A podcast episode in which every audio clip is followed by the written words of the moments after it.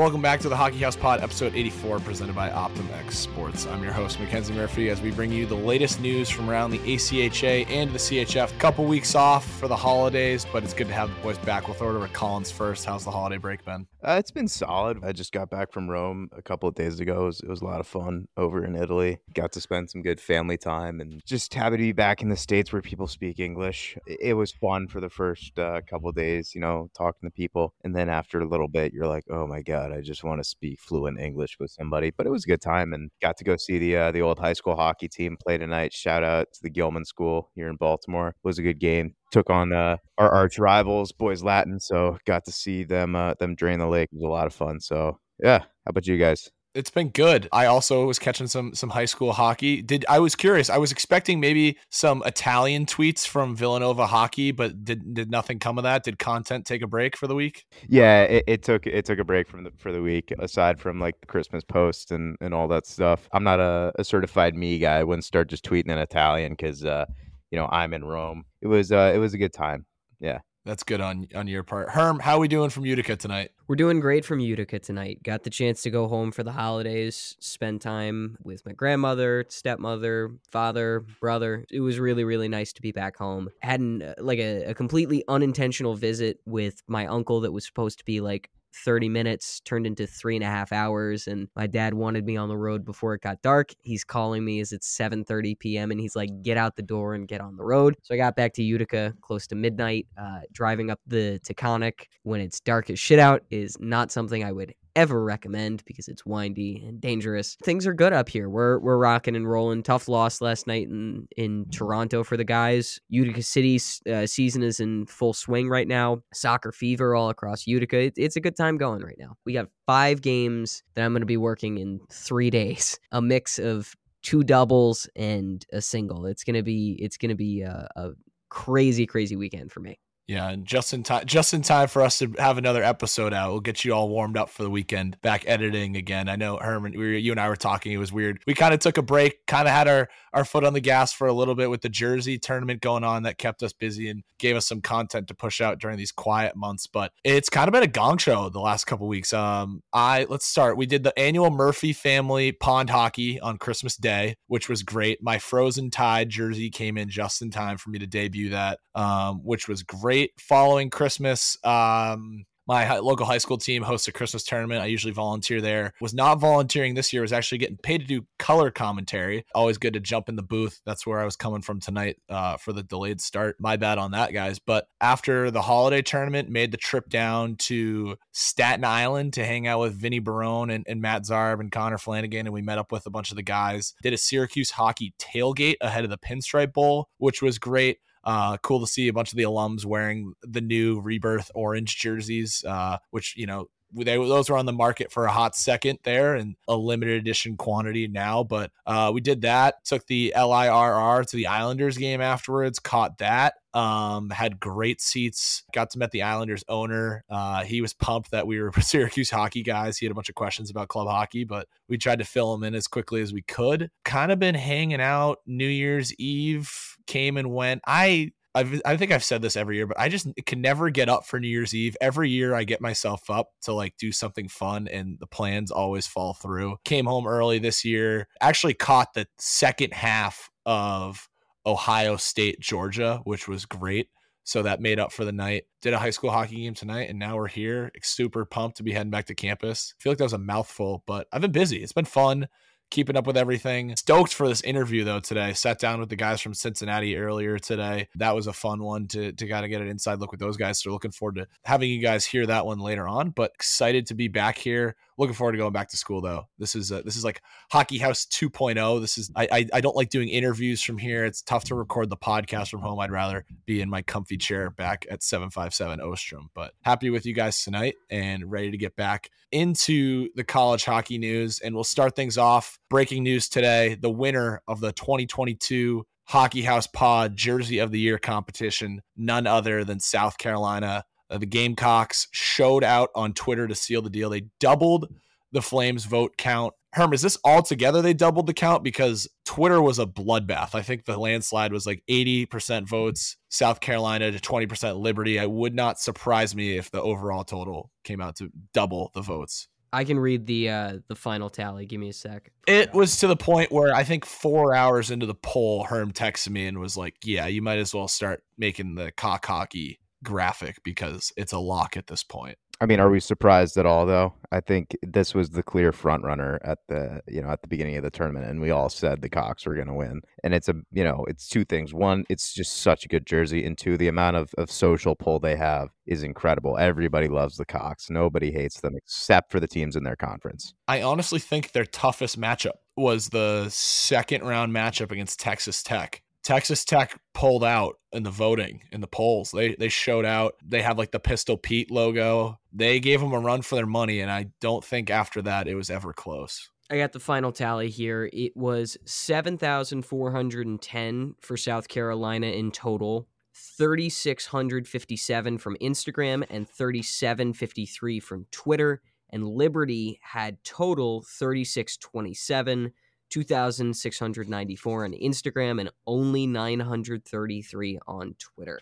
I uh, I got a text from uh, one of my buddies today who who you know said count the votes like it, it seems rigged. I'm gonna make the joke. I'm going to take the heat. I'll make the joke. Maybe, just maybe, it's not the first time that some people in Lynchburg might have been dubious about uh, election results or voting results, what have you. I'm biased, but I like the setup we had this time around going with Jersey of the Year. Narrowed it down a little bit from the start. Uh, I was talking with Ben Smith, the designer of the jersey. Uh, he was fired up. He told me he was going to put it on his resume. He ordered one. Uh, they're still coming in from Verbero. I told him we got to get him a jersey patch that says like Hockey House Pod Jersey of the Year to get that printed on the jersey. So really cool all around. Some surprising results. I know we were talking to the guys at Cincinnati later on, but they were shocked. They got bounced pretty early, but they still love their jersey design. Herm, I think the Delaware jerseys got bounced pretty early as well. That was kind of one of our top seeds. I'm trying to think of some other shockers.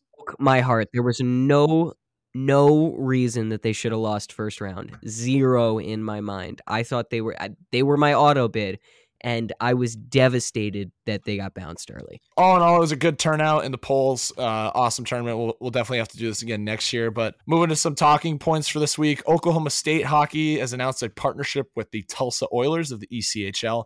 On Monday, OSU Hockey Club announced a relocation in partnership with the Tulsa Oilers, who are the ECHL affiliate of the NHL's Anaheim Ducks. The Cowboys will begin official operations in Tulsa at the Oilers Ice Center once construction of the arena is concluded in January of 2024. Tulsa is an OSU city, said team captain and club founder Jacob Thompson in a press release. At Bedlam, there were thousands of fans. The majority were rooting for OSU. Tulsa will be our home. We won't have to share that home with UCO and OU like we have in the past. They've also announced that like the games in the second semester, they're going to play as many as they can in Tulsa right now. Not as nice of a facility as they will play at in 2024, but I think it's a step in the right direction to kind of have them call Tulsa home. I think you can look at certain moments in in hockey history with a program and be like, yeah, this is a moment where everything changed. That overtime winner in Bedlam completely changed the trajectory of the Cowboys program. You know, like in March Madness when the Cinderella teams make a run and then like they get like more people applying at admissions next year, like we're going to see lots of hockey talent going to OSU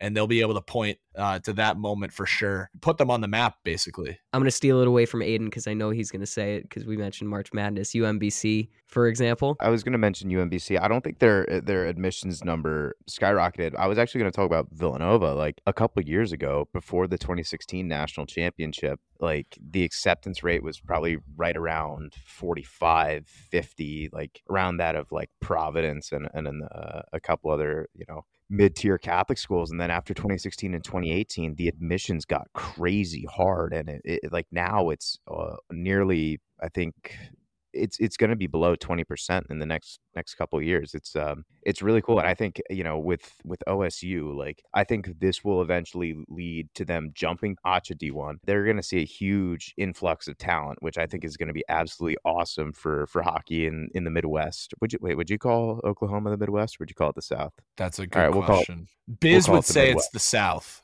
Biz would say it's the south because it's south of okay. is it south of colorado? Yes. It is because it's above Texas. Well, all right, we'll call it whatever you want to call it. Whatever you want to call it. We'll, we'll call it that. Not not Um, huge geography guys here. We're not geography guys. We're com majors. Yeah, no, but I think that's going to be huge. I would I would love to see them join D1 and, and make Bedlam a uh, a pretty big deal in D1 hockey. Crazy to think like all this, and they've only had a team for less than two years. Like it, it's crazy. It's it, it's really good to see and really good for college as a hockey as a whole. Um, moving on, we want to give a shout out to Alabama Hockey. Their men's Division One ACHA team has a new Instagram. You can follow them at Alabama Hockey D1. Collins, I'd like you to chime in as, as somebody who's seen their team account get deleted by Instagram. This is a, a tough one for the boys at Bama, but they seem to be turning it around. I'm glad they they got the new Instagram account. I gave them some advice and I told them just keep being relentless with Instagram. Make sure to get your athletic director involved. Make sure to provide the paperwork saying you have the rights to use the logos, all that stuff. So if anybody does get in that that that situation, make sure to do that. But you know, it, it is a real, real bummer when stuff like that happens because one thing I noticed was that uh, because we didn't have an Instagram, our attendance at games went down. I don't think Alabama would would have something like that, but it is a real bummer and it can really really affect programs. So Instagram, you guys got to get your shit together and stop deleting ACHA accounts for pretending to be somebody else. Like we're not. We have we are allowed to use these logos from the school. We put a lot of uh, time and effort into making our Instagrams look as professional as possible and you know really try to create engaging engaging content and professional content to to really validate our position in the hockey scene. That's just my perspective on it. I'm sure other social media people will agree with that. But yeah, Instagram just just get it get it together. It's it's really crushing us out here. Yeah, so if something similar happens to you, feel free to shoot us a DM. Like like we mentioned, Collins has experience with that kind of stuff, so he can kind of help you help guide you in the right direction. In other news from Alabama, their CHF team had a great article that they were showcasing this week, advocating to get a rink closer to campus. Uh, they said in a quote, developing a home rink in Tuscaloosa would not only be an investment to both the Division One and Division Two hockey teams, but also the university community and city. Having a rink in your campus would allow the entirety of the university to attend home games with ease, cheering on the Frozen Tide and pushing the team to play better and become a top team in the conference. Uh, head coach Greg Drevany said it would help drastically in multiple areas. The guys would be able to practice more than once a week, and it would be more accessible to the student body and would dre- generate a lot of revenue. This would be huge for Alabama. I know that trek that they have to make to Pelham is kind of a haul, and it kind of limits what they're able to do as a program. But would love to see this. I know there's a couple other teams across the country advocating to get rinks closer to campus, but I think it's just another result of club hockey. It's showing people that hey, like we could have a rink here, and there would be people to play on the ice and pay for ice time, and that would be good for for college hockey if Alabama were to get a rink closer to campus. Want to give a shout out to the Liberty Division One women who made the trip to Finland this week. They are playing a handful of exhibition games while they're over there. I know their men's team did this a couple years ago. Cool to see them doing it. They played HPK Naiset. They play in the Naisten Liiga, which is the premier women's ice hockey league in Finland, and they fell short four to three, which I think is crazy. Playing a pro hockey team in Finland and losing by a goal just shows how good this Liberty women's ACHA team is, and we've seen that with how well they've played against division three opponents. So unbelievable effort by the lady flames out there in finland but they're not the only team playing in finland this week. The duke blue devils also made the trip which is like kind of out of nowhere. Like I can't believe we didn't hear about this sooner. Duke is a member of the ACCHL. They made the trip out there. They're playing a couple semi-pro teams, I believe, over there. Maybe some junior teams. I there's at least three different opponents I saw. I when I was just pumped when I was a freshman to go out to Colorado. I can't imagine what it's like to make the trip over to Finland. Aiden, as a guy who made the trip overseas over break. Uh, how cool is it to see these ACHA teams making the trek to Finland? I think it's really cool. The one thing that killed me was jet lag and also the time on the plane too. I was so tired for about a period of two days. So hopefully these guys can uh, can adjust quick and um, really get on the time easy. I think it would just be such an experience to uh, to go play international with your boys. It's it sounds like an amazing experience. I want to give a shout out Andrew Cattle. He made an incredible mock up for the Border Showdown featuring gorgeous jerseys for the Jayhawks and Mizzou. Uh, he had like the rock chalk Jayhawk look in, in the red, and then he had an off white throwback for Mizzou. Even designed what Coffin Stadium might look like uh, if it had a Winter Classic sheet out there. So definitely cool to see these mock-ups. It, it got the comment section going, like what other outdoor games would be cool. Somebody said UNLV at that AAA stadium they have in Henderson, uh, maybe facing off against ASU. There's a couple other really cool matchups that I, I liked seeing in the comment section. The one that I didn't see and the one that makes the most sense to me Kentucky versus Louisville at the Lexington Minor League Baseball Stadium. That would be electric. Or if you could get enough enough university sponsored interest, do it at Louisville Slugger Field, which holds even more. If you're going to do that, I feel like you might as well invite like six other ACHA teams down and make a tournament out of it, get teams down for the weekend. And that would be a, a really cool event to do. I, I, don't mean to get too Villanova centric here, but this was one that I found out happened uh, a couple months ago from Bob DeGemis. Shout out to him. But in 2011, there was a great crosstown rivalry game at Citizens Bank Park between the Wildcats and uh, and Drexel. I did not know that happened. I thought that was that was great when uh, what 2011 was Flyers Penguins, right? I think or no Rangers. Uh, Flyers Rangers, yeah. Yeah, no, that, Mike that's, that's salute in that game. Yes, yes. No, that was uh, 2012 awesome. was Rangers Flyers. Oh, 2012. Sorry. 2011 2012 season. But yeah, no, that was uh, I would love to see more uh, ACHA teams do that. I think it would be really cool. Everybody has their um, their outdoor game typically like I mean, we have one uh, against Lehigh next week just at some outdoor rink, but I think it'd be it'd be really cool if uh, the ACHA and the NHL really kind of figured something out that every single year when there was uh, with the Winter Classic there would be two ACHA teams hopping on the ice the next day to play. I think that that would be awesome. Yeah, and, and with the Winter Classic being in Seattle next year, I think you University of Washington would be the perfect place to start with that. Maybe uh, U Washington versus Oregon or something like that. Maybe a, an ACHA one, ACHA two matchup something like that would would be really cool. And some Syracuse news. We have a, a, big announcement this week. We've been working on this a really long time, but by now the news will be out that we're selling replica jerseys. I know they're very popular amongst the the people. The people being Bleacher Report, ESPN, everything college hockey. Not a big deal. Herm took some sick photos. Uh, those jerseys are going to be for sale on our website for a limited time, with a bunch of the money going back to Syracuse hockey to help uh, support us and our fund. So if you're a fan of Syracuse hockey, you're a fan of good hockey jerseys, be sure to check that out you can head to our website, suhockey.com, for more details. Also, want to give a shout out to Dave Portnoy, who helped raise awareness for University of Michigan women's hockey. Uh, they were fundraising for Ice Time. It got picked up by a couple of like accounts that were focused on Title IX and women's sports. People were like, wait a second, University of Michigan women are paying for Ice Time at their own university. That picked up a lot of publicity. It got on the desk of Dave Portnoy. As an alum of Michigan, he was like, are you kidding me? Like, is this real? And I think a lot of people who saw that may may not know that Michigan has a club women's team. I think there was like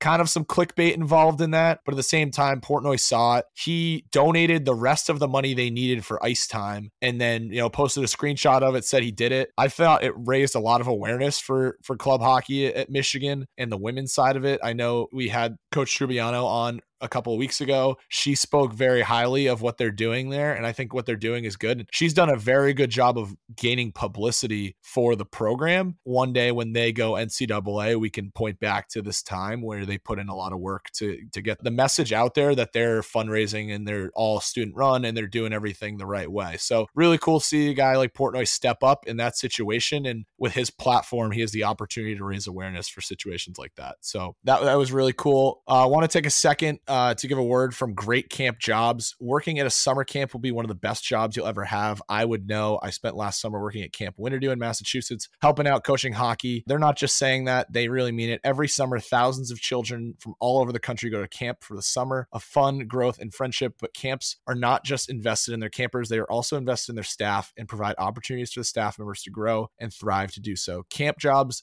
are from mid June to mid August, and dates vary based on location. Food, housing, travel stipend, comprehensive staff training, and days off are included as part of the compensation package. Brent from Great Camp Jobs connects college students seeking summer jobs and paid internships with unique opportunities to work at some of the best overnight camps in the United States with 15 locations across the United States. Great Camp Jobs places over 1,000 college students in seasonal positions each summer. Great Camp Jobs are among the best summer camps in the United States. To learn more, you can do so by heading to greatcampjobs.com. I had a blast last summer working as a summer camp counselor, made a bunch of connections there. I want to get into coaching someday too. So it provided me the opportunity to coach uh, young kids who are pretty passionate about hockey. So love giving these guys a shout out and be sure to check in with Brent uh, if you have any more questions about working a summer camp job. Wanted to toss it over to Herm. He's been working on a project with elite prospects trying to help guys out. Uh, and not enough guys, honestly, are taking advantage of this. So I wanted to give him a, kind of a chance to speak on this deal that we're doing uh, the next couple weeks. Not even the next couple of weeks, the next couple of months, I've already paid out for. Probably through nationals, I think, at this point. What I've kind of set up is a real easy, takes no more than two to three minutes maximum form to go through and update your information on elite prospects, whether that's your photo, height, weight, previous team, if they got your birthday wrong, whatever it is, I can go through and take care of it. I paid for the Elite Prospects Premium membership. What we're asking in return is three to five dollars that will ultimately be pooled together to go forth and buy new equipment for a lucky photographer around the ACHA. We kind of want to tie it full circle of like you have gotten quality photography from someone that you now want to make yourself look good and this money now goes to make the people that make you look good make people look even better. We've only had a couple of entries so far. Everyone that's submitted through the form, we've gone and taken care of within 48 hours maximum. The turnaround time is insane. I think Murph, you've seen it for yourself with a couple of the guys on Cuse getting new EP photos. Collins, you saw it uh, with one of your guys that you submitted a photo for. It's really something that I recommend that everyone in the ACHA and CHF take advantage of. I believe it's 66% off the cost of a normal membership if you want to pay $3, literally. No one wants to be the person with a blank EP page and make yourself look good going into the new year. Speaking of looking good going into the new year, some teams sitting atop the men's Division Two ACHA rankings. We mentioned that we were going to cover some of the rankings before we get started in the second half. UMary sits at number one, followed by Montana State at two, Lindenwood three, Florida Gulf Coast at four. Uh, a lot of teams in the West cracking the top 20 in the D2 rankings. The first team from the Northeast is actually UMass at number 16. Um, some notable teams we have Weber State at 14, Kentucky 15, Liberty sits at number nine, Trine at six, St. Thomas at number five. The ACHA Division two team does a great job of advertising their rankings. They do some gorgeous graphic works. So be sure to check out those rankings as always at achahockey.com. But wanted to give a shout out to those D2 teams because I know we, we mentioned we touch on them, but we'll kind of keep things rolling. We want to give a shout out to our followers, give you guys some stick taps. Huge accomplishment. We made it to 25,000 followers on Christmas Day, which I think was pretty fitting to do the 25K graphic on December 25th. Honestly, I think I talked about it a couple of weeks ago, and I think I was like, I don't think there's any way we hit 25K by Christmas time. Like, that's a lot to ask for, but Hockey House fans are, are great. You guys keep spreading the word about club hockey and, and what the ACHA and the CHF can do. And more and more players are taking advantage of it every day because uh, of our following. So we wanted to thank you guys for all the support. Love every single DM that we get, even if it's crazy people who don't know how to vote in the jersey brackets, but we appreciate all the interactions we have. Almost 450 new followers on Twitter because of the Jersey of the Year tournament. We're actually closing in on 5,000 Twitter followers, getting awfully close to 10,000 followers on TikTok. So we're really going to boost those in the next coming weeks. But we wanted to give everyone a shout out and say thank you to that. Wanted to give Herm a chance to uh, recap some guys who are calling their shots, uh, some people sending us the DMs, making some predictions for the second half here. Absolutely. Our good buddy from Stony Brook, Thomas Sullivan, Sully, says Stony Brook's strength of schedule could see them back in the top 10 very soon. First semester didn't go as planned, and we weren't ready for Liberty. We dropped bad ESCHL games. We have an absolute gauntlet coming up on the road to Adrian and Ohio, home against Liberty, Pitt, and Niagara. We made some roster additions and subtractions, and if we can keep these games close and pull off some wins, we'll be rolling into nationals. If not, an already underwhelming season gets a hell of a lot worse. Yeah, I know the guys at Stony Brook are kind of I mean their goal is is to make a run in the national tournament. I don't think they got off to the start that they wanted to, but the ESCHL has been pretty competitive this year. It seems like everyone's been able to beat everyone. Pitt and Niagara I think stand out as two of the better teams in the conference and just adding those teams adds more games to the schedule that and, and it's a gauntlet. And you look at their non-conference schedule for this next semester and they're going to have a, a, a, tough road. The nice thing about a tough road is you can get over it. Uh, you got a beautiful view at the at the the other end, and and that means uh, you know a trip to nationals for them. So I think they're looking looking to make some noise here in the second half, and looking forward to following the rest of the way. We got an anonymous comment from a top ten ACHA Men's One program. Liberty is making a natty title run this year. I watch a lot of Liberty highlights for the broadcast that I run, and they look really good this year. It's just a different feel compared to the Liberty team from last season. I think Liberty is one of those teams where they're better off flying under the radar. It seems like when their expectations are are high and the spotlight is on them is when people like to say that oh they don't get it done in the playoffs. So I feel like they're in a good spot right now. They're probably not as good as they'd like to be. Kind of the same position as Stony Brook. They got some tough games ahead in the second semester and they can really make some noise. I think that trip against UNLV showed a lot about that team and what they're capable of doing. They bounced back after a tough loss against Alaska Anchorage. And I think they're due, honestly. Like Liberty, I think they like they they want to bring home a national championship. I don't know if they're quite there yet, but I think they're in a position where they can make a deep run at nationals. Herm, what's the uh the hot take this week? I'm feeling kind of inspired seeing the success of the Chiclets live show at the Winter Classic. That's where they hosted it, right? In Boston. If we're still going in two years or so, I think that we could pull off a live show like Chiclets at ACHA Nationals. Yeah, it'd be pretty cool to do it in like uh, the hotel right? If, if, if all the like kind of like in St. Louis, I feel like most of the teams stayed in that hotel near Centene, but that would be a really cool way. I almost think like uh yeah, some sort of meet and greet like that too, just to get to meet guys from other teams because you know all the stories we tell are just guys we know across the league. But if we could just make more connections and get to know guys more, I, I don't see why we couldn't do that. What's stopping us from doing it this year? I have a job that I have to get back to, and I don't feel like taking enough equipment to live edit on the fly. Murph says um too much. You wouldn't have to edit a live show though. That's great. Oh, that's true. That's a good point. They just they just wing it, and it's it, it's like going to see a performance. So I think that'd be yeah. fun. I, I know Collins, we got to talk and, and see maybe if our spring breaks align, so we can get you up to Boston too. Spring break is like the week before, but I I definitely would be willing to make the trip and skip classes for uh for a week. Maybe just do some Zoom classes. I think I think that that could work. I know friend of the pod Christian Banks has already texted me a couple times. He's waiting he's waiting to make the trip from Syracuse with me too. So maybe we'll get a media team assembled for the week uh, in Boston. But looking forward to heading back again pretty soon here in the spring.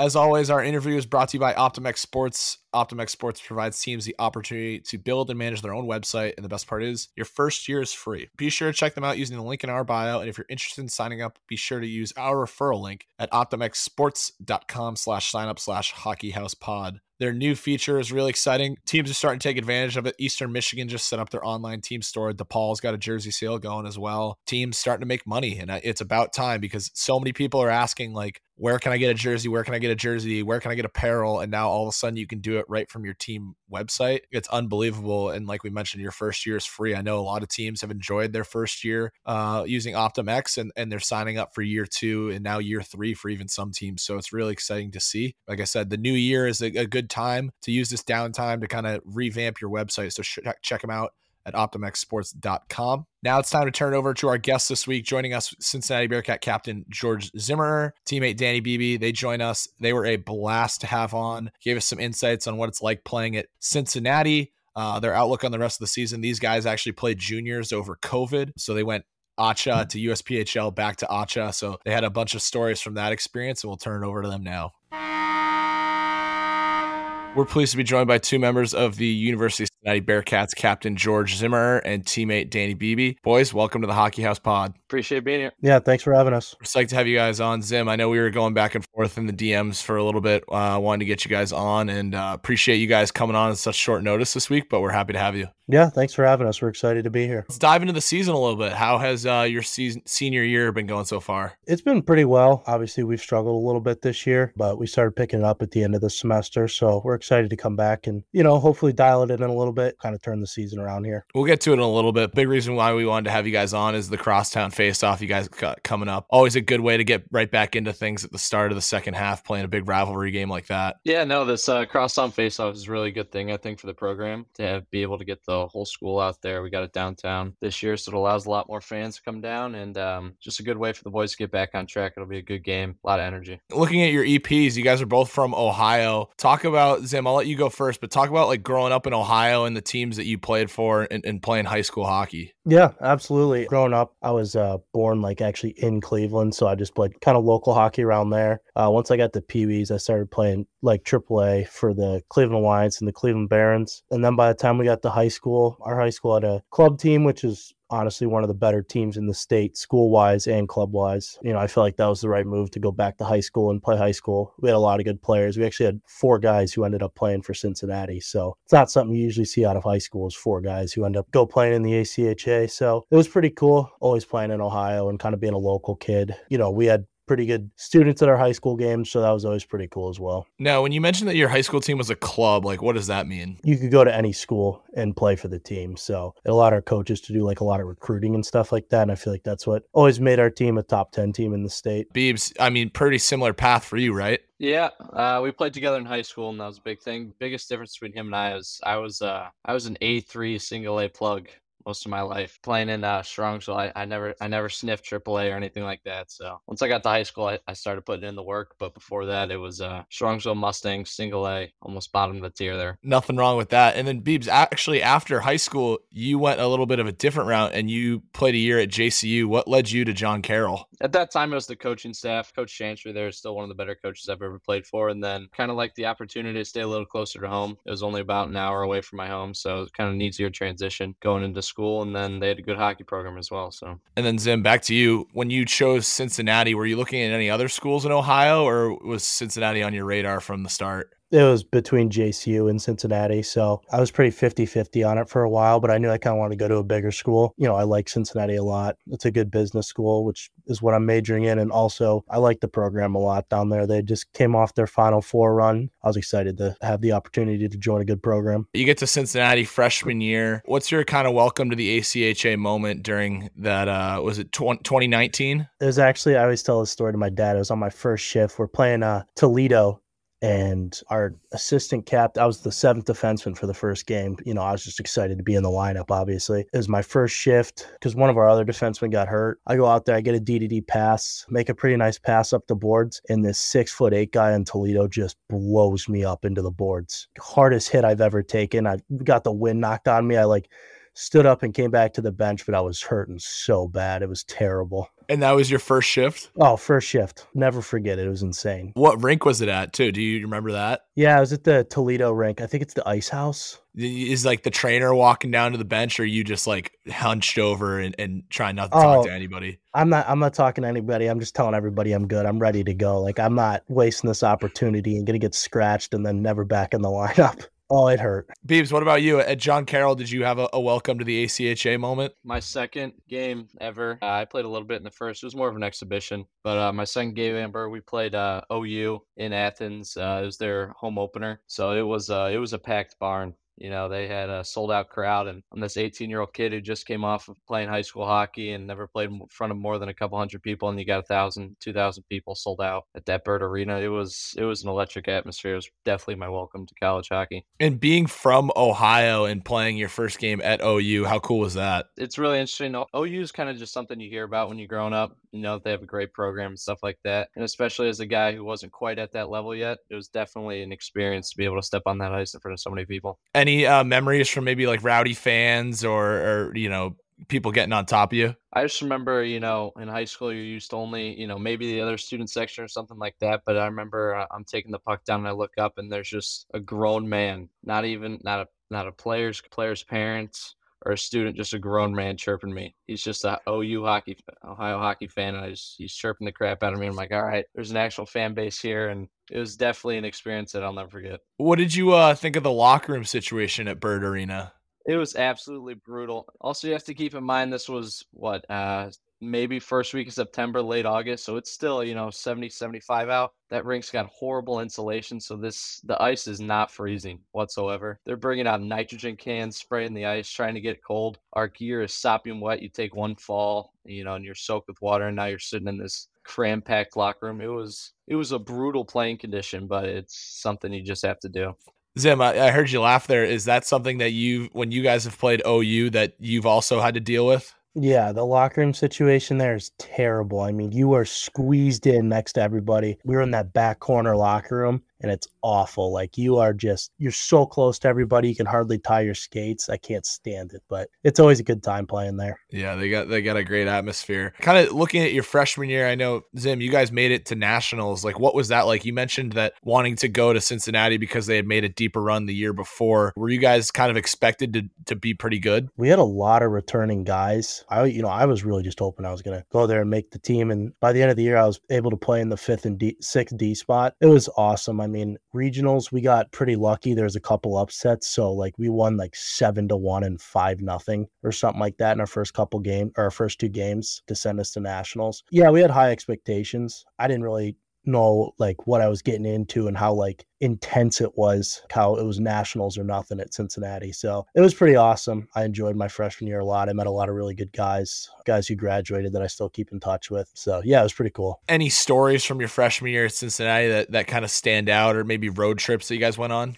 Yeah. So uh so when we were going to regionals, um, we were kind of planning on hoping and being like the number two seed. We were real close to Liberty. Um, so we didn't have like a bus or anything rented. So we ended up having to take vans out to New Jersey for regionals, and it took nine and a half hours just driving in these small little vans with seven people. It was awful. So that was pretty funny. That was a good story. You know, we went to Florida Gulf Coast my freshman year, and that's always insane. Um, those fans are crazy down there. So I'll never forget playing down there against a bunch of like their whole team was over six foot, and I just couldn't believe it. I felt like one of the shortest guys on the ice, and I'm like six two. So yeah, those are a couple good stories from freshman year. Renting the vans out. I'm assuming it was players that had to drive the vans too.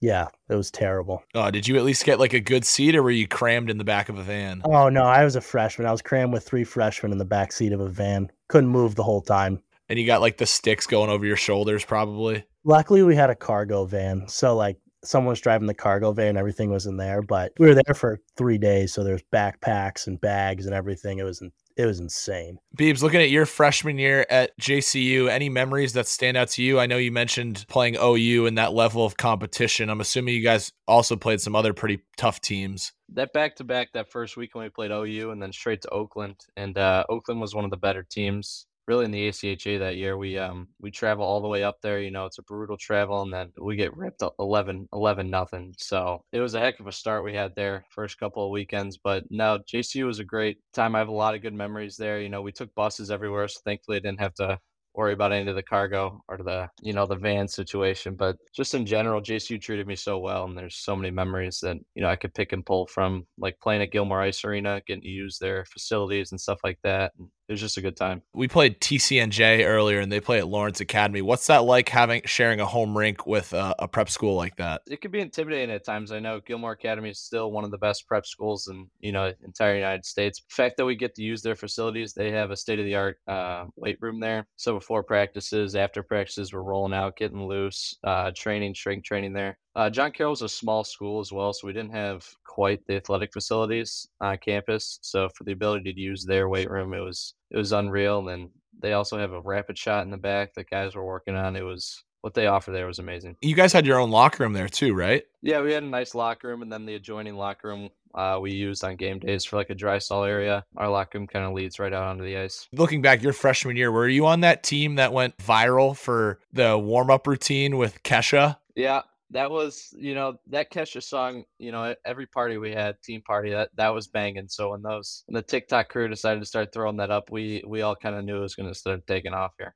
That was like a pre hockey house pod day so I wasn't like exactly looking on the internet for ACHA content but I remember vividly seeing that one. And I'm and it's the same thing when like when that song gets played at our parties like everybody's banging the wall the same way you guys are yeah. banging the sticks and warm ups yeah, exactly. Zim, take us through like you win regionals and then, you know, everything happens in the world and and you guys don't get to go. What was that like getting to the point where you clinch a spot in nationals and you don't get to go? Oh, I mean, it was it was so depressing, especially as like a, a freshman. And I couldn't imagine what some of the seniors were going through. Like I saw them, they were, I mean, they were beat. They thought, you know, they'd get their last shot at nationals. And obviously we had such a good team. It was terrible. I mean, we were practicing pretty much every day. You know, we get the news, obviously, that, you know, COVID's getting big or whatever, and we're not going. So it was honestly depressing. Like, you know, you think you're going to Texas for a week, you're getting out of school for a week, you're just going to go play hockey, but then you find out you're actually getting shipped home and you can do nothing for the next two months.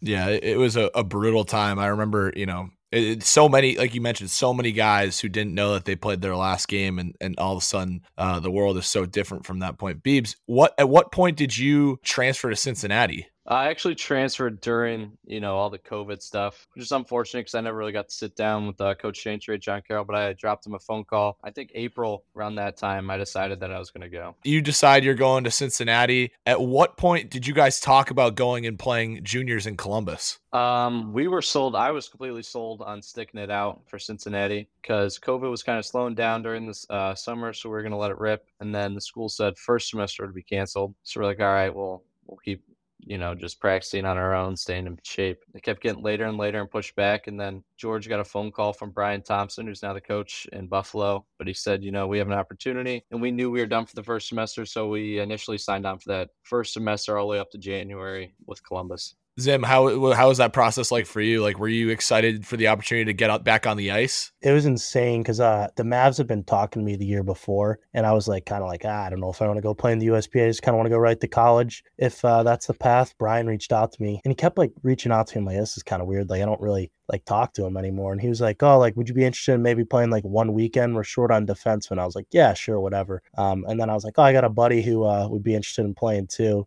And I was like, Danny Beebe. They're like, yeah, we know who he is. He can play. I was like, oh, all right. And then they ended up having us sign on for the first semester. And then after that, they were like, yeah, we really like you two back for the for the second. And we're like, well, we don't have a season. And you know, obviously, uh, we made a couple really good buddies there um, who we're still like best friends with today. We actually just got back from a trip with a couple of them. It would have been really hard for us to leave at the end of that semester. We ended up playing through, and it was one of the most fun hockey seasons I've ever had. Beebs, you mentioned in, in your notes beforehand that the travel was brutal going Cincinnati to Columbus. For those that aren't from Ohio, how long of a trek is that? So the Mavs played in northern Columbus, and we were all down here on Kentucky border, basically. So it was about an hour and fifty minutes to the rink. And you guys were doing that how many times a week? Uh, at least three. The Mavs practiced, I think, uh, Monday, Tuesday, Wednesday, Thursday. A little story here that you know Coach Handrahan was not too pleased to hear about after the season. That hour and fifty drive was so brutal that me and Zimmy told Handrahan that we had practiced Monday, or we had in-person classes Monday and Wednesday, so we couldn't drive up to Columbus on those days, which was total BS because we weren't having any in-persons. But that drive was so brutal and so expensive for us that we had we had to pull something out of our hats. You know, we were already driving there four days a week. It couldn't be it couldn't be every day. Yeah, we uh another funny story with that is there was one Tuesday where the snow was pretty bad and we told Brian we were like oh yeah, we'll see how it is in the uh, in the morning and see if we can make practice. Our car was in like a parking garage, like five minutes away. I woke up, I texted BB, and like as I was texting, I remember he was texting me at the same time. And I said, We're not going, right? And he goes, No shot. And then we ended up just telling him, Snow's too bad. Our car got stuck or something like that. But it, the snow is terrible. Like, we're not even trying this. But it was a good time. So much fun. We ended up staying uh, with our buddy on the weekends on the team, the one that we just visited. So we ended up living with his uh, family Friday, Saturday, Sunday, Thursday sometimes. So that was kind of like our billet experience. But we had some of the craziest times. There's so much fun. Now, what was like the dynamic like with you guys having, you know, already finished your freshman year of college? Like, were you considered rookies on the team? Did guys see you as vets because you had played in college already? Like, what was that like? We were vets. We they only had like they only had like five vets. We were really young that year. Um, so we walked in and we were kind of, you know, we had the the older guy syndrome in the locker room. So it was pretty fun. Yeah, we, we shut down that rookie stuff right away. You know. Yeah. I, sp- I spent my freshman year picking pucks and filling water bottles on the puck walk. So I, as soon as we got there, we made it very clear that we weren't rookies. And now, was anybody else in the same boat as you guys, or were you guys the only two who were, were doing this? Uh, one other guy, Hayden Ripley, plays for OU. We're still good buddies with him. He came back and played, and it was it was so much fun. I had a, a couple of buddies at Syracuse who did the same thing. They came home for winter break and they were like, "Hey, like, do you guys want to play for us?" And I, they had a blast because I think the good part about the ACHA is a lot of people can make the jump out of high school, but then uh, you get to the ACHA and you hear these guys who played juniors and they have these crazy experiences, and it's it's cool that you guys were able to kind of get the best of both worlds there. No, you're good. Especially that year was me and George always joke around. That was probably the USPHL's best year, just for the fact that you know I think every team had guys out of the ACHA, and then even at some point you'd hear teams that were picking up guys from the O or the Q or these higher league Canadian teams that were all canceled because the USPHL was one of the only leagues that was still playing through COVID. So the year that we played, there was the teams are good. Every single team had older players. It was it was good hockey. Another uh, hilarious story about that year is when me and me and Beebs signed on right around Halloween, played our first game, and we end up hearing that someone's got COVID. I think it was it was the head coach Nate Handrahan had COVID. We find out like that night that me and Beebs gave the entire team COVID and we had no idea. So we end up getting canceled for like two weeks. And this was like right the first the guys had just met you. Oh yeah. It was bad. We're we're trying to avoid them so that everybody knows we weren't the ones, but they were good to us about it. That, that was going to be my next question. Like, was there anything crazy you had to do? Did you have to get tested every week, or was the USPHL just rolling on? They were pretty much just rolling on part of it was it was the rink was probably the worst part about it. The Chiller North was kind of strict on rules, and so every day of practice, you weren't allowed in the rink until 15 minutes before before your ice time. So guys had to get in there, tape their sticks, and get ready in 15 minutes. And you know, Coach Handrahan had held that strict, you know, be on the ice on time or we're skating. And sometimes that 15 minutes was for a couple of guys who just drove all the way from Cincinnati. It's that was tough you guys weren't getting like the the dynamic warm up in in the parking lot or throwing on your shin guards. We did that sometime, and they shut that down. We got like smacked the weekend before, so me and one of the other captains were like, all right, we got to do something. We tried the dynamic warm up, and I'm pretty sure we had the worst practice ever. So we just never did it again. That's like the ideal situation if you don't like warming up beforehand, eh, that the team does the dynamic warm up and then everybody plays bad, so you don't have to do it anymore. I mean, we had guy, we had a guy from Georgia down south. You know, he's never been used to the cold, and it's you know 10 degrees at eight in the morning, and we're trying to do this dynamic warm up, and the dude just won't get out of the car he's sitting there watching us warm up in his car and he's screaming he's not coming mm. out. It was it was definitely the year to be playing in the USP. So now what was that transition like the next fall you go back to campus? I'm assuming you guys are pretty much getting the green light to skate at that point. Classes are going back to in person. How was that adjustment going from remote schooling playing juniors to now in person back in the ACHA? It was so much different. I remember actually having to do schoolwork and like our first weekend we're traveling to Delaware. And like in the USP you're only traveling like 2 hours every week because you're playing like a local team in your division. But since we're we were independent, you know, we were traveling to like Delaware and all these crazy places, St. Louis. So it was definitely uh, something different. Actually having to do schoolwork and you know getting getting your excusals in, you know, missing like every Friday. Uh, so that was insane. Beebs, for you, what was kind of like your introduction to Cincinnati hockey? Because correct me if I'm wrong, but this is like you pretty much your first time skating with the guys, right? Uh, yeah, I skated with the guys a little bit um, when we weren't sure the year before. Uh, so uh, all the guys I was familiar with, and then me and Zimmy, we still live in the hockey house here, but that was our first year in the hockey house. So a lot of the guys knew me at that point. You know, we were the we were the Columbus guys to everyone. So everyone was familiar with us. The coaches liked us. That first weekend trip to Delaware, we're still worried about COVID at that point. Delaware, within like 10 hours of our game says, oh, by the way, before you leave, you all have to have COVID tests. That was probably the first welcome to Cincinnati hockey was a lot of the schoolwork, like Zimmy said, and then all the all the politics around COVID with different schools. Yeah, Zim, I think you mentioned there was some issues with you guys had to tell the bus driver to come back and wait until you guys got the COVID test back. Yeah, that was insane. Me and Beebs had to drive to the rink, which is like 15 minutes from campus at like four or five o'clock in the morning. And we get there and I'm like, I think we handed the guy some cash. We are like, dude, can you come back in five hours, please? Like, we got to get our COVID test. We ended up getting our COVID test at like 7:30 a.m. and then like I remember we're texting the group chat like everybody get to the rink ASAP so we can get to our game. They ended up moving our game back like an hour because it was like we were originally going to cancel it, but it was like hockey night in Delaware or something like that. So it was like their big night, and they're like, "Can we like just move it back?" We were like, "Whatever." We ended up showing up to the game a half hour before it started. It was crazy. Like every school had like different guidelines. I remember filling out the paperwork for Syracuse, and we traveled to Delaware. We had to do the paperwork the day before and like check off that everybody had the vaccine, and if they didn't have the vaccine, that they were getting tested. Like it, it, it was nuts. Remember, like that first semester back, adjusting to everyone's rules. Oh, it was insane. It was, and I remember Delaware was like, I think they were the most strict about it, but like it was our first trip. We had like no idea what we were doing. I, I couldn't even believe we made it out there. Beebs, you mentioned it earlier. Can we get like an inside look at the hockey house? Like what what how big is the house? How many guys are living in it? Who's doing the dishes?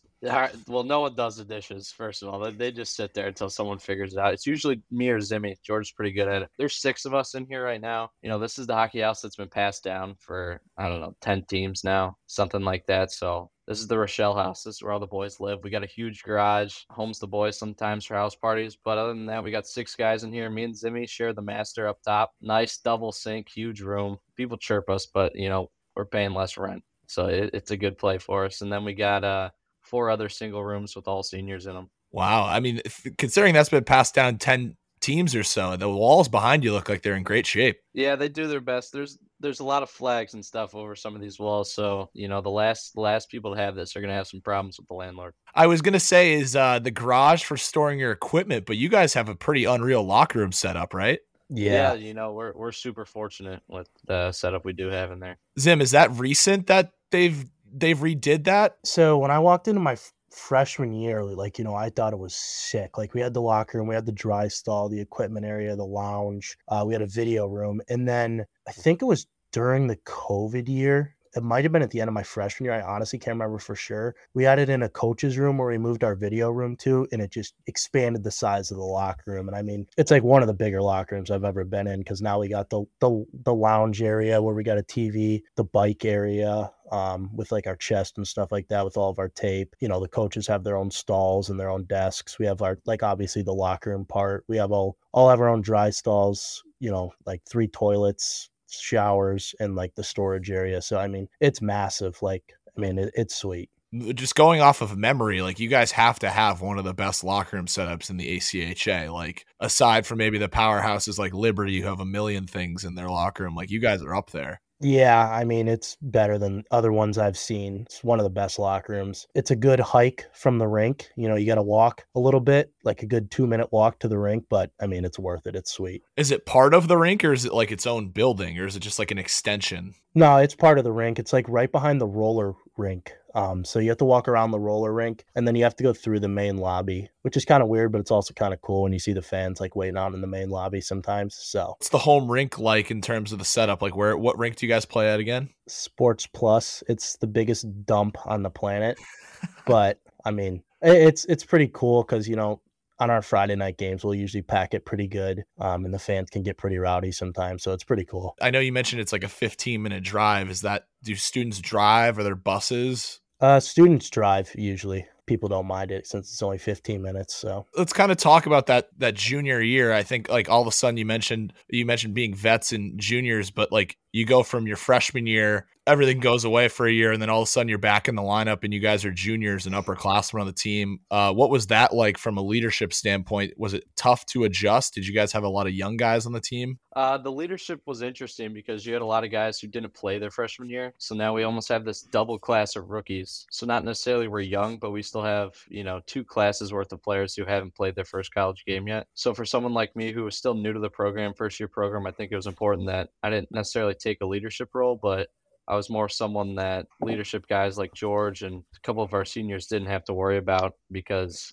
I was able to step into that having played both college and juniors. But it was definitely an interesting year with that double class of rookies, if you will. it was interesting. I was fortunate enough to get an A on my jersey that year. It was good. You know, it was weird having like the double rookie class. I think our freshman class was pretty small, um, but we had a decent sized like sophomore class. I think we had like 12 rookies that year, but I mean, our class is like massive. Like we have 13 seniors this year. So we had a lot of guys who were juniors and were able to step up. Did you guys end up making it to regionals? Yeah, we lost in the regional final to Ohio State. Gotcha. What what was what do you remember from like the regional tournament at all? Because you guys are independent, so there was no conference playoffs, right? Yeah, uh, the regional tournament was nuts. I mean, we so that first weekend we played Delaware and Rowan, and then we come out and find out we're playing Delaware in the first round. And after we beat Delaware, we noticed we're going to play Rowan. Um, and Rowan had beat us eleven to four that first game just because of some crazy stuff. But then we ended up coming out and pumping them six to one. So that was pretty awesome. And then we knew we had a good battle in Ohio State because we had split earlier in the year. We knew it was going to be a good battle to go to the uh, final. And I'm pretty sure we went up one nothing pretty quick. And then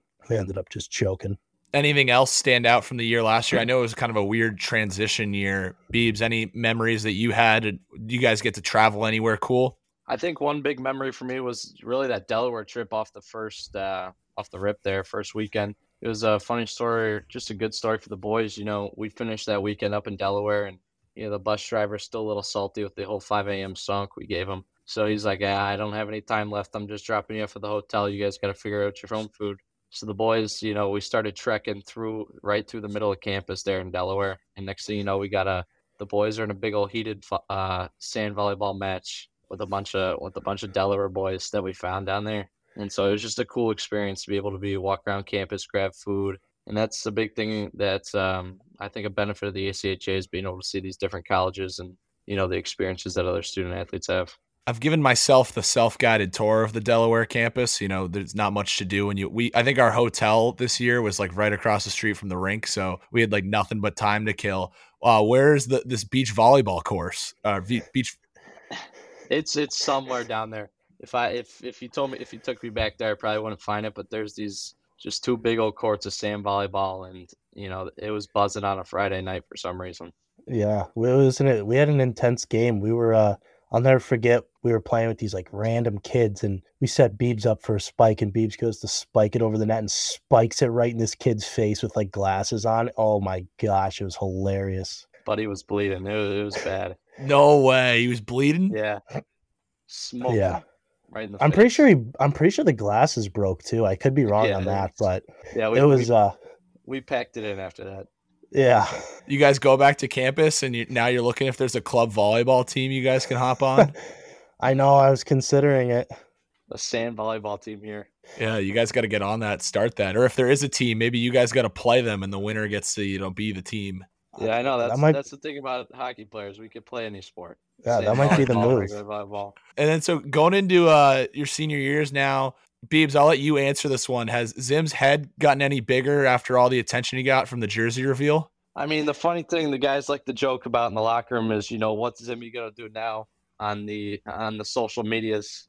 And the funniest thing is, we're all just sitting in in the locker room, and I'm looking around, and I'm like, boys, did anyone know Zimmy was taking a picture with the football players today, and no one had any idea? It's just it's just George in the middle of two first round projected draft picks, and everyone's like, what the hell is this? What the heck is this guy doing here? Zim, you got any defense for that?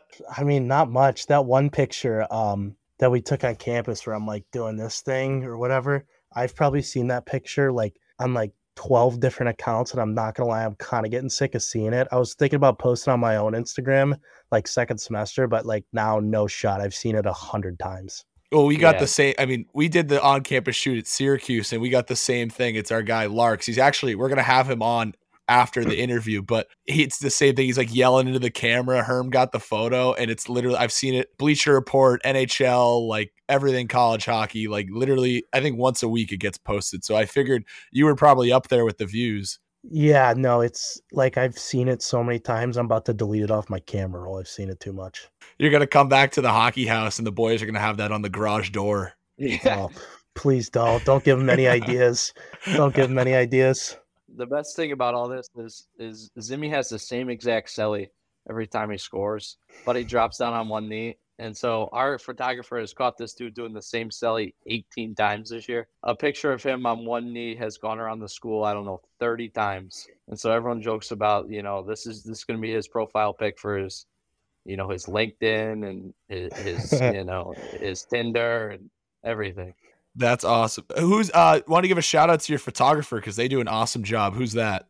Uh, Emily Christie, yeah, she's awesome. And then we have an intern named Cora who does a lot of stuff too. Yeah, they're both great and they put in a ton of time and effort. Um, Emily's always looking for opportunities to, you know, help try to expand the team. Um, she's helped grow our social media a ton, and obviously you've seen her pictures, and they're unbelievable.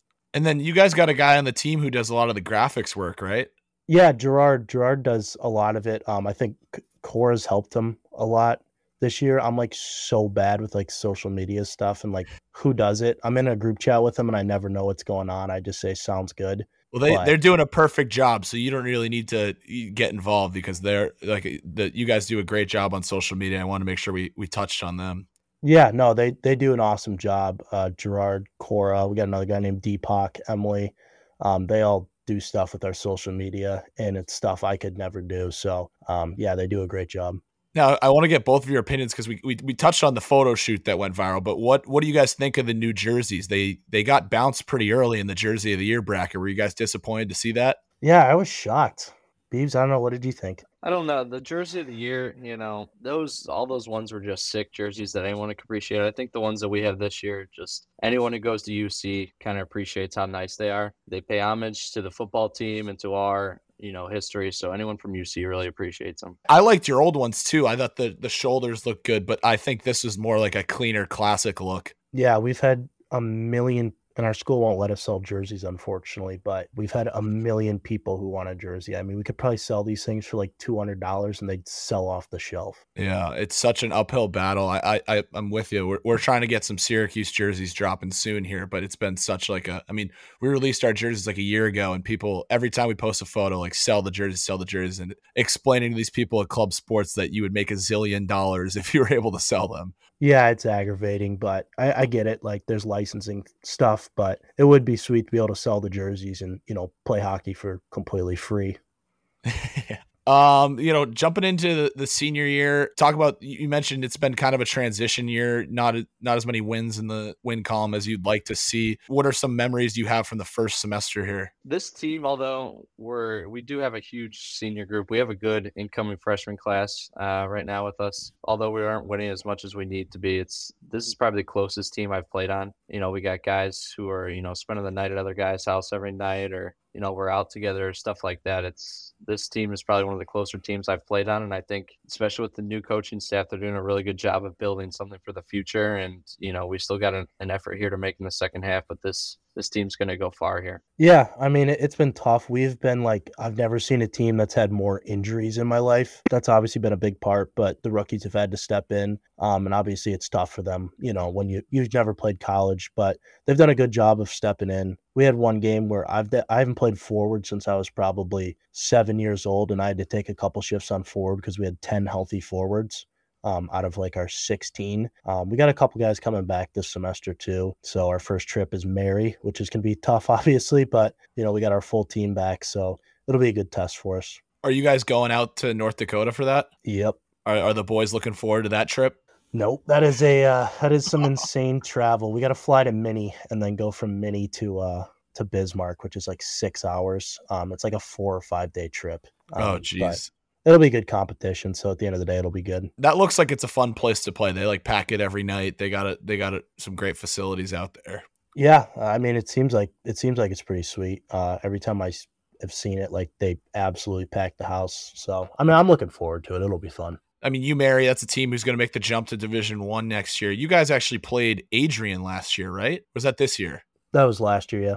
What was that like? You know, kind of opening up the season. Adrian's unveiling the championship banner, and, and you guys got to go out there and play them. You know, it was it was definitely interesting. You know, that first game, of course, they're lifting up that banner, and you know they're supposed to boat race us, which you know in the end we held our own, but they did beat us well. But that first period, we're only down one nothing, and we've traded chances with them. We can hear those guys, that coach going off on them in the locker room next to us, talking about how they're ruining the championship unveiling by letting a team like us hang around. But you know, those guys play at such such a high level. You know, it was it was definitely a good experience to be able to play right there with them and trade chances. Yeah, we're right back there next year too. Yeah, I mean, they, they beat the wheels off of teams in their own league. So for you guys to hang around and, and make it a game is definitely, you, you can tip your cap to that. I want to get into the, the crosstown face off. Like, what's the beef with Xavier? Are you guys rivals in every sport? What is the rivalry physical? Are they high scoring? What are those games like? Yeah, I guess I could start this one, then hand it over to Danny. Xavier is always a physical match. There's always a couple fights that break out. Um, there's a ton of penalties in every game. Yeah, Xavier and Cincinnati are rivals in every single sport. In hockey is probably the most intense one because Xavier doesn't have a football team. Um, and you know, obviously, there's hitting in hockey, and there's not really hitting in any other sports. So it always gets super intense. Um, the crowd always shows out. Last year, Sports Plus was completely packed. I mean, there wasn't like an open seat, and it was insane. It was pretty cool. You know, we split with them last year, which was not ideal because we've beaten them like the last four or five years before that. So uh, we're look really looking forward to this year and hopefully coming out with a sweep. One of the most interesting thing about the rivalry between the hockey teams is we both play of Sports Plus, and what's interesting is our doors to our locker rooms are literally right next to each other. That that night they beat us, we could hear them screaming and, and hollering and you know, it lit a fire under the boys and we went and took care of business their other night. But it'll definitely be a physical, you know, hard hitting match. I think last year I got tossed in both games just for getting into it. You know, downtown this year is going to be, you know, super special. We're going to have the uh, Cincinnati Cyclones Arena. I'm sure it'll be a t- it'll be another packed crowd, so it'll be cool to be playing on the big ice for this big rivalry. Have you guys played there before? Or is this the first time? No, I, I haven't played there. Uh, I think they they used to have a couple games there like before any of our times, but this will be the first time, so it'll be pretty cool. You guys make it any downtown for any Cyclones games? Yeah, the boys the boys get down there. We do a 50-50 raffle night with them sometimes where some of the boys run around with the 50-50 raffle and the rest of the guys kind of watch the game, but the Cyclones put on awesome experiences, so it's fun. You'll have some of your guys doing 50 raffle or the guys are sitting there making fun of them, harassing them while they're going through the crowd trying to get donations. So it's it's a good time, and the Cyclones have a really good relationship with us. We haven't even touched on football. Like, what's the situation with UC football? Are, is positive outlook the rest of the way, or is is the are the glory days over? Like George was saying, after after Fick's out here, we were big Fickell fans down here, so it's going to be a rebuild here for the next year or two. But you know, the boys will weather the storm.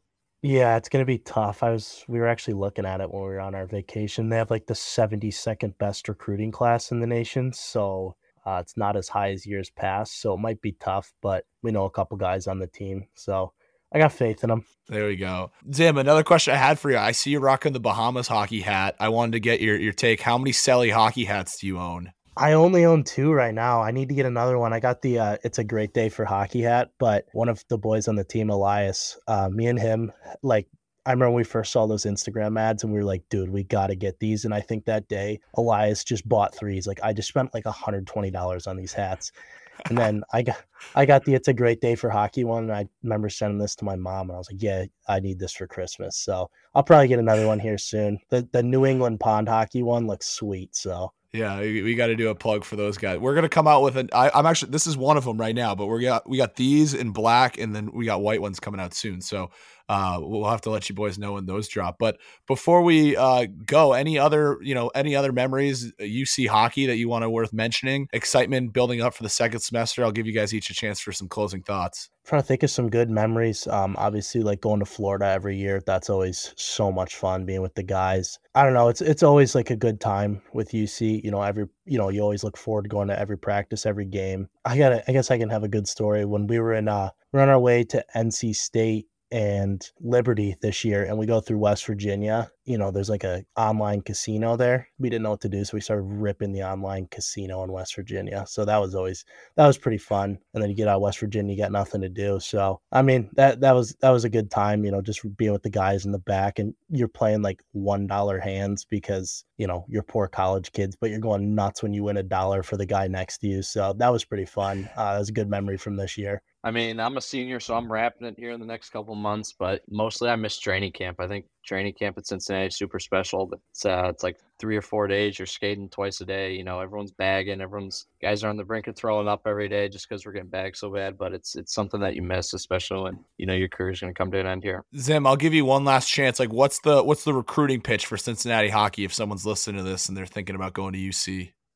Yeah, obviously, I think the number one thing is the locker room and the coaching staff that we have at Cincinnati. I know they've been at the USPHL showcases a lot lately. You know, getting the chance to play in front of some fans is pretty cool because, you know, you go to some places where there's no fans. Playing at Cincinnati, you always get the chance to play in front of some fans. Obviously, the school itself um, has like a top co-op program in the world. It's a pretty cool opportunity. Um, and just like being at Cincinnati, you know, I've met so many good people and I've had some literally some of the best times in my lives and going back for grad school so I can play another year, but I'm excited about that. So that'll be pretty cool. You know, if you're looking to come to Cincinnati, you're going to be with some awesome guys. Um, everyone works hard and likes to have fun. So it's, it's such a good time. I mean, wouldn't change it for the world. Well, boys, appreciate you guys jumping on. Wish you guys the best of luck in the second half here, and uh, we'll keep our eye on you guys. Definitely game of the week material when Xavier and Cincinnati meet up uh, later on in January. Awesome. Thank you for having us on. Yeah, appreciate it.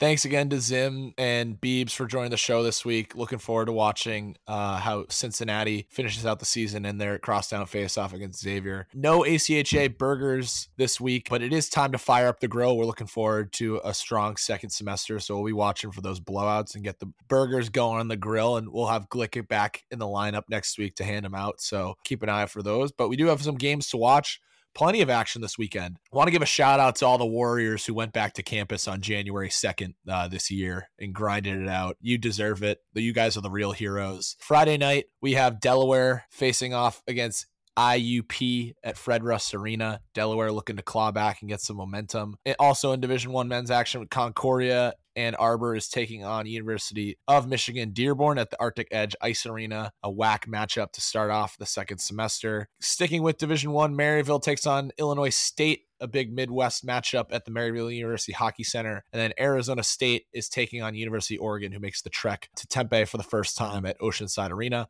West Coast battle between two teams who are hungry to make the top 15. Moving to women's Division One action on Friday night, Minot State takes on Adrian at Pepsi Rink at Maysa Arena. Top matchup in women's Division One action. Division Two, we have Utah State taking on Utah Valley University. Big Utah rivalry taking off on Friday night, and then Lindenwood and Trine are going to face off against each other. This one's going to be outdoors at the barn at Centene. Uh, they got a showcase going on this weekend with some of the top teams in men's Division Two ACHA happening in St. Louis. So keep your eyes on that one. Friday night, our last game to watch, we have the U.S. Merchant Marine Academy taking on the U.S. Coast Guard in a big military matchup.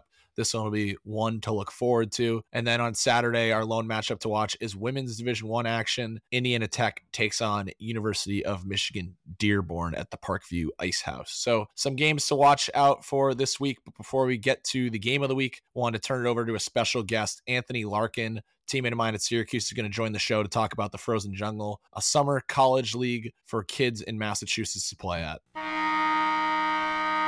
Thanks again to Anthony Larkin for joining the show here, looking to cover the upcoming Frozen Jungle season. Tony, second year in the ACHA here at Syracuse. Uh, just give us a quick recap of the first semester and how things have been going. Yeah, first, Murph, thank you and the rest of the Hockey House crew for having me on. And yeah, first semester's been going great. We're having a lot of fun down at uh, the 315, playing hockey, having a good time with the boys. Uh, we're definitely picking it up from last season. Syracuse hockey's on the upward trend, and nothing but good things to say about us and the program. You know, I'm having a great time. So you kind of killed it last summer with the Frozen Jungle, doing kind of a, a, college hockey league in the summer for guys in Massachusetts and the New England area to play and stay competitive. When did you get the idea for that, and how did that come about? Yeah, it actually started in the summer of uh, 2021. I just finished playing. Uh, Premier in the USPHL. Um, I knew I was coming to Cuse. I was actually just looking for you know places to skate over the summer. I kind of realized that as you grow older it's really tough to find ice in the summer. So i kind of just started off by renting ice and essentially just running captains practices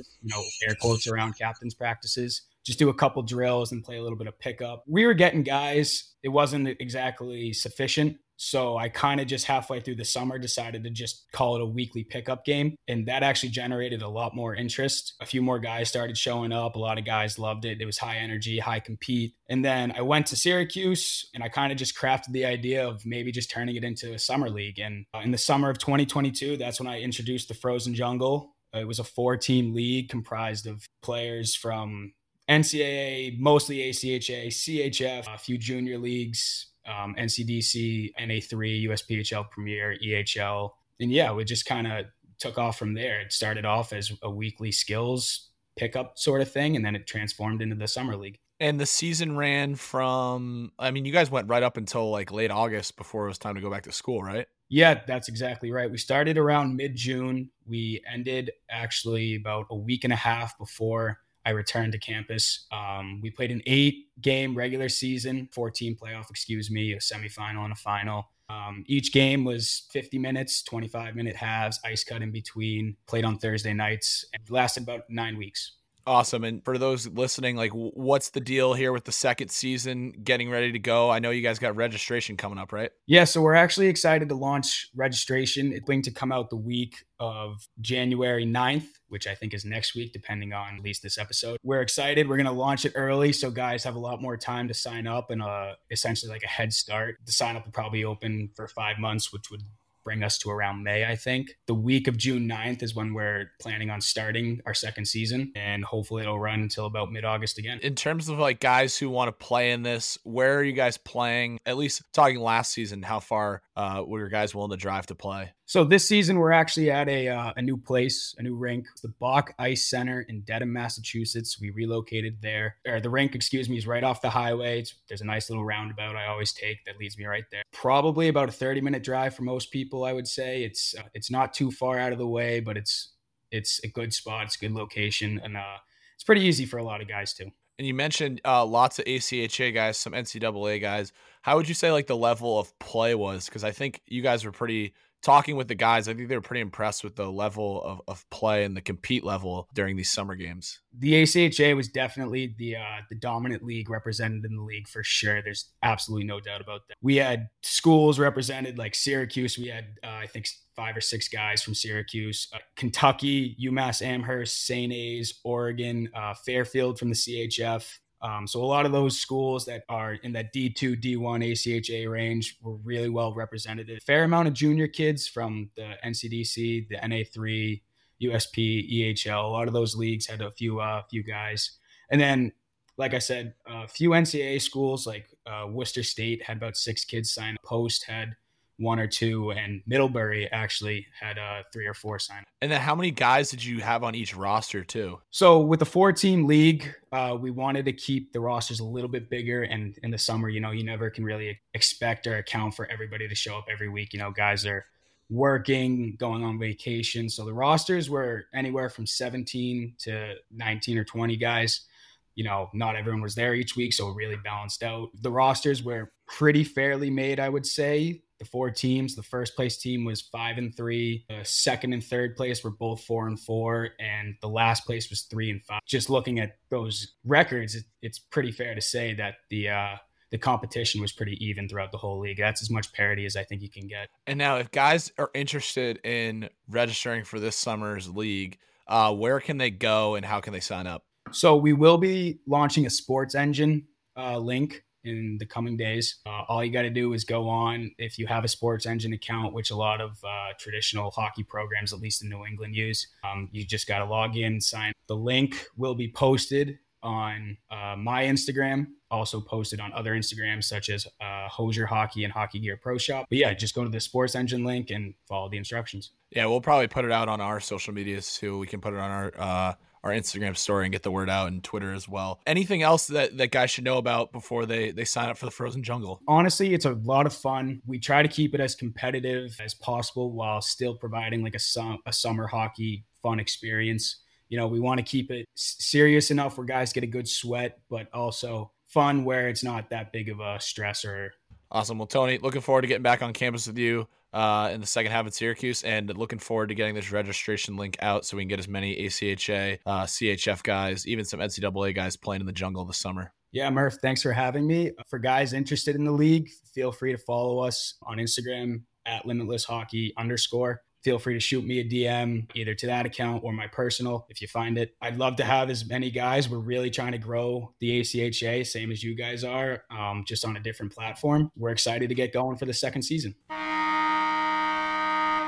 thanks again to Larks for joining the show. Looking forward to another successful summer in the frozen jungle. Hopefully, they get a lot of guys to sign up and it could be another competitive season like it was last year. In the game of the week this week, we have Ohio University hosting Stony Brook at Bird Arena, a marquee matchup. Stony Brook looking to get on the right path. Ohio looking to build on momentum from the first half. Herm, it's the hometown boys. Who are you taking? You know who I'm taking, Murph you you you already know who I'm taking. I, am picking the Bob Dogs. Roll Bobbies. You can't bet against green and white. Come on now. Uh, I'm I'm with you. I'm gonna ride with the Bob Dogs this week as well. And I actually wanted to give a shout out. I didn't mention it, but the second to last day of the year, I made the trip down to Hanover, New Hampshire, to watch Merrimack College take on Dartmouth in the Ledyard Classic. A lot of ACHA heroes in the crowd. Wanted to give some shout outs. Nolan Sauer from Temple, one of Glick's teammates. I saw him, played against him in high school. Saw another kid. It's from one of those Jersey schools, and I, am blanking on the name here, but I'm hoping he's listening so he can remind us next week. But also saw a guy uh, on Ohio, and I didn't even get his name. Just a huge beauty. I he was wearing his parka, I was wearing mine. He mentioned that they were playing Stony Brook when they get back, so I wish them the best of luck. So I'm going to take Ohio in this one. I think they got a lot of momentum from the first half, and they're going to get started on the right foot. Collins, who you got? I think you can bet against the green and white. I'm gonna go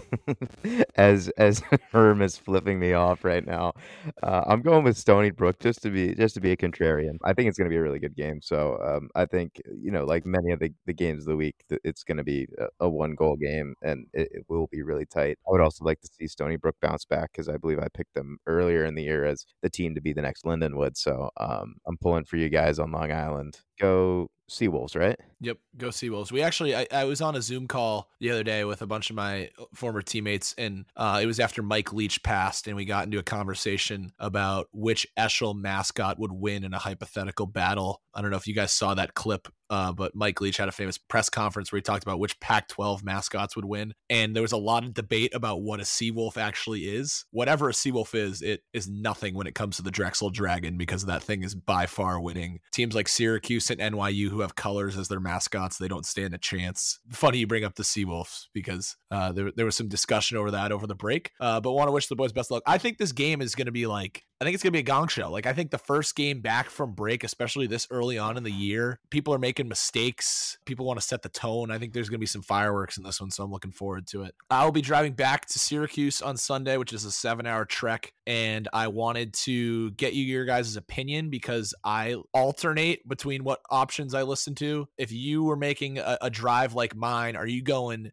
music? Are you going podcasts? Are you going like big booty mix? I, I want to hear the takes. I'll throw it over Herm first. I'm I'm a total like eclectic mix when it comes to it. A long drive like that is perfect for something like shout out the the Dissect podcast, which is Cole Cuchna's podcast. It's run officially through Spotify. Dude does incredible deep dives into huge artists and albums and deep deep lyrical analysis. It's really really cool to hear like the behind the scenes interview footage. It's perfect for when you get the opportunity to sit and listen to like a couple hours in a row of it. Uh, but for music i'm like a total mix just classic rock alt stuff rap it, not everything in between. So just whatever's on the radio i'm, I'm happy to go for Collins, what about you? What's your go-to car audio? Like Herm, I'm a I'm a mix of everything. Typically what I'll do is I will so I'm a big jam band guy. So I will I will find a concert and we'll just listen to the entire thing. So whether it be be Goose, the Grateful Dead, Phish, whoever. I'll just throw on that concert and listen to it. I also mix in some podcasts as well. I'm a big fan of the the All In podcast. If you're not familiar, it's kind of like a, a tech, economics, political podcast, just kind of